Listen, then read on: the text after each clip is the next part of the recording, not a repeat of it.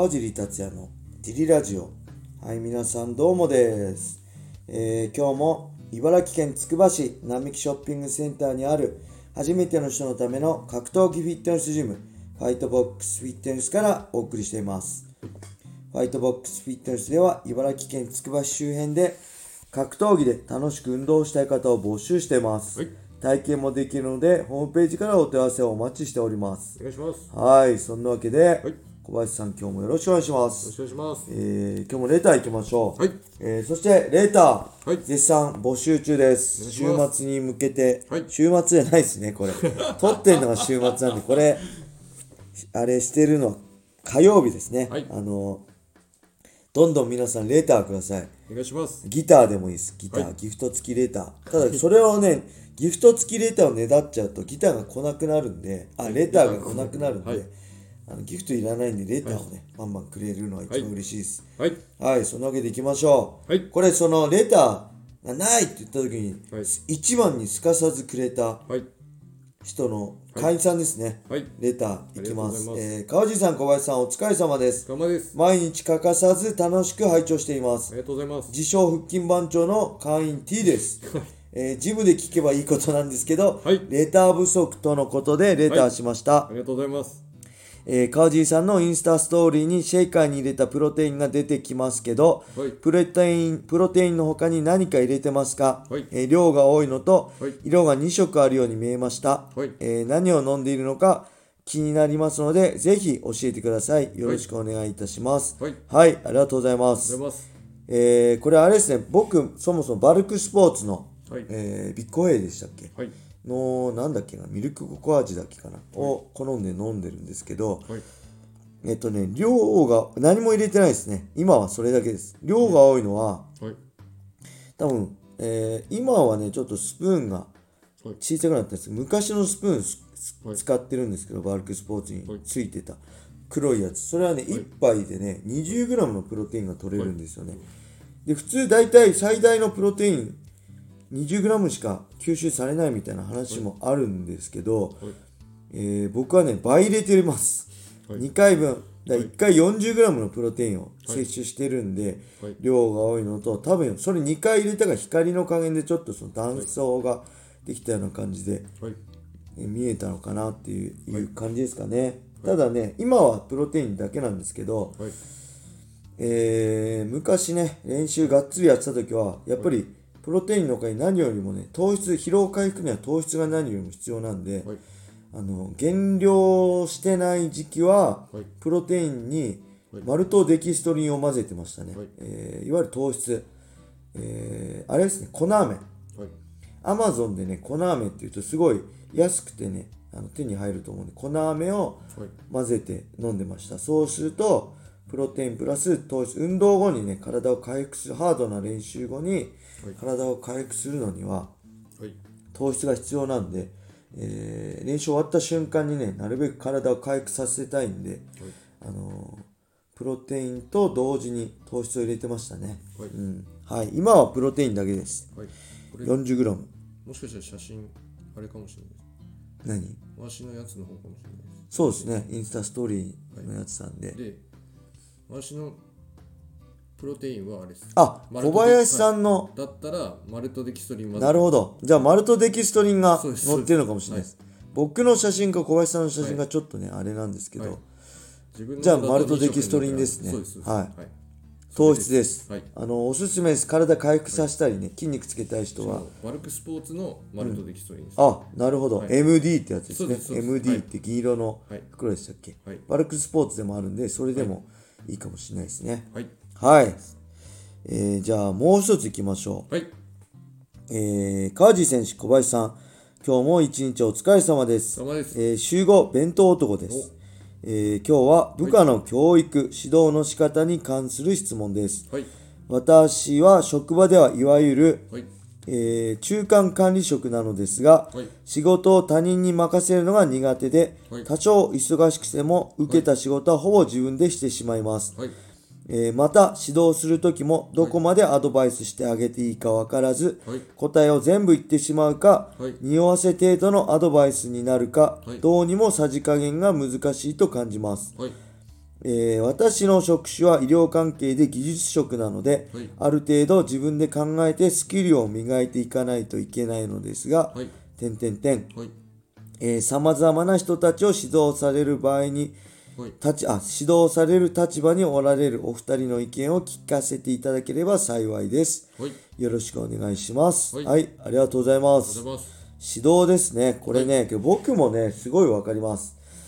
えーなんか人に任せるの苦手で全部自分でやりたくなっちゃうんで、はい。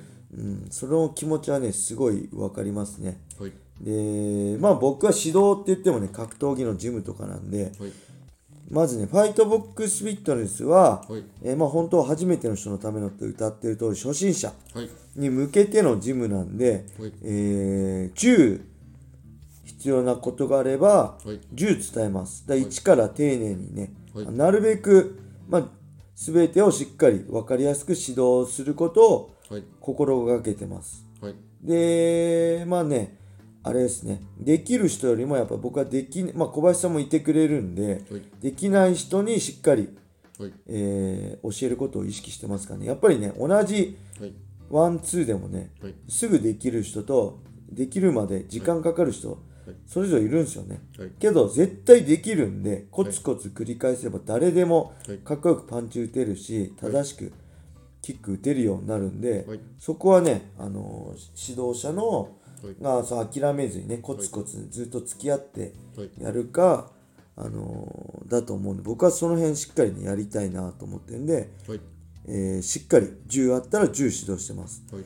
で、逆にプロを目指すとか、はいプロ連とかの仲間には、はいあんまり、あれですね、そこまで指導ししとかしないですね。で、聞かれた時はもちろんはいしますけど、自分からはあんまりしないです。で、むしろ僕のはい行動を見てね、感じ取ってくれれば、あ、やっぱ強くなるにはこういうの必要なんだな、ここまでやるしかないんだなっていうのを感じ取ってくれればいいかな。その上で質問されれば答えるよってスタンスでしたね、プロに対しては。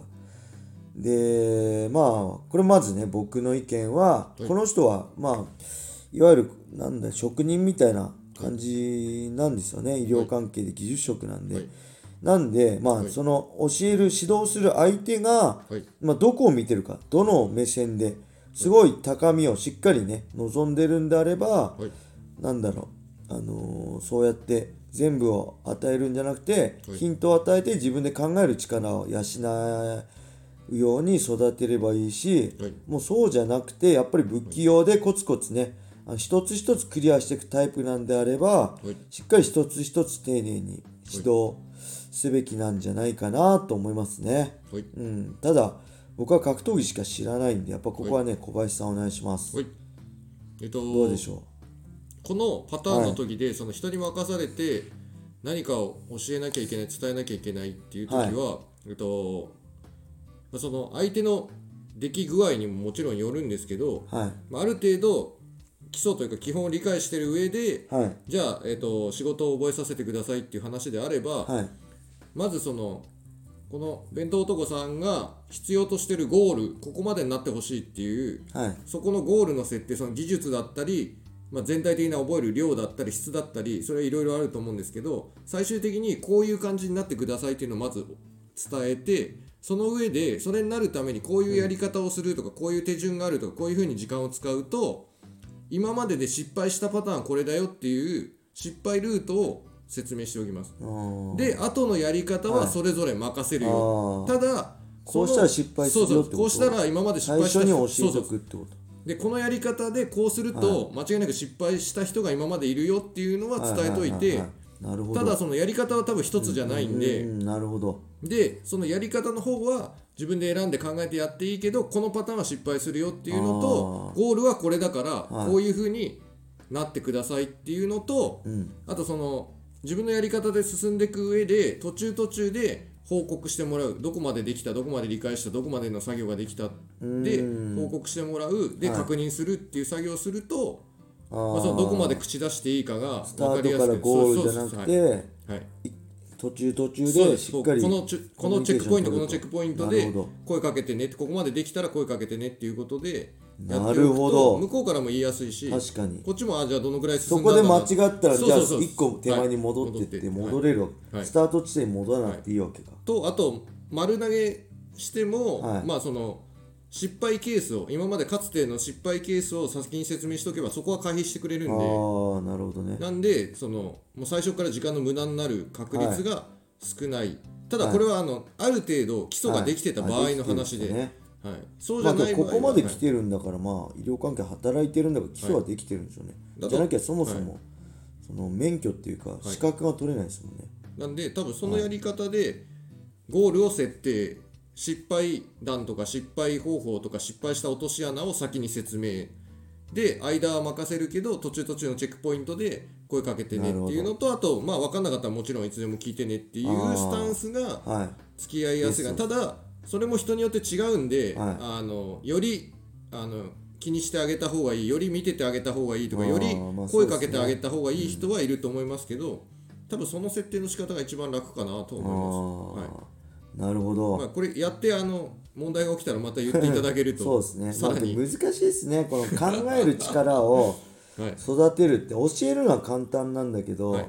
考える力を育てさせるって自分でね考えさせるっていう、格闘技もねなんか全部世話しちゃうとね自分で考える力、あーそうですだから結局リングの上はね一人で戦うしかないからねそれがないとね結局上までいけないんですよね。だからいかにそうやって、えーヒントを与えて自分で考えさせるかっていうのはねやっぱトップ選手を作るまあ一つのし方法だし必要なものだし、はい。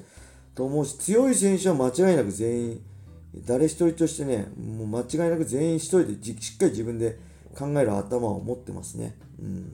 あと同じぐらいのあの新人さんとかその教える子がいたら、はい。お互い同士で教え合ってもらうとあのプロ練じゃないですけどアウトプットですね。足りない部分を人に説明するには自分が理解してないとできないんで、なるほど。ただそんな時間は多分あないかなと思いました、職場ですからね。はい。なんで、まあ、お互いの教え合いはさておきこうその感じでいって。はい、はい。いやそれが少しでもねヒントになれば嬉しいです。はい。はい。レターありがとうございました。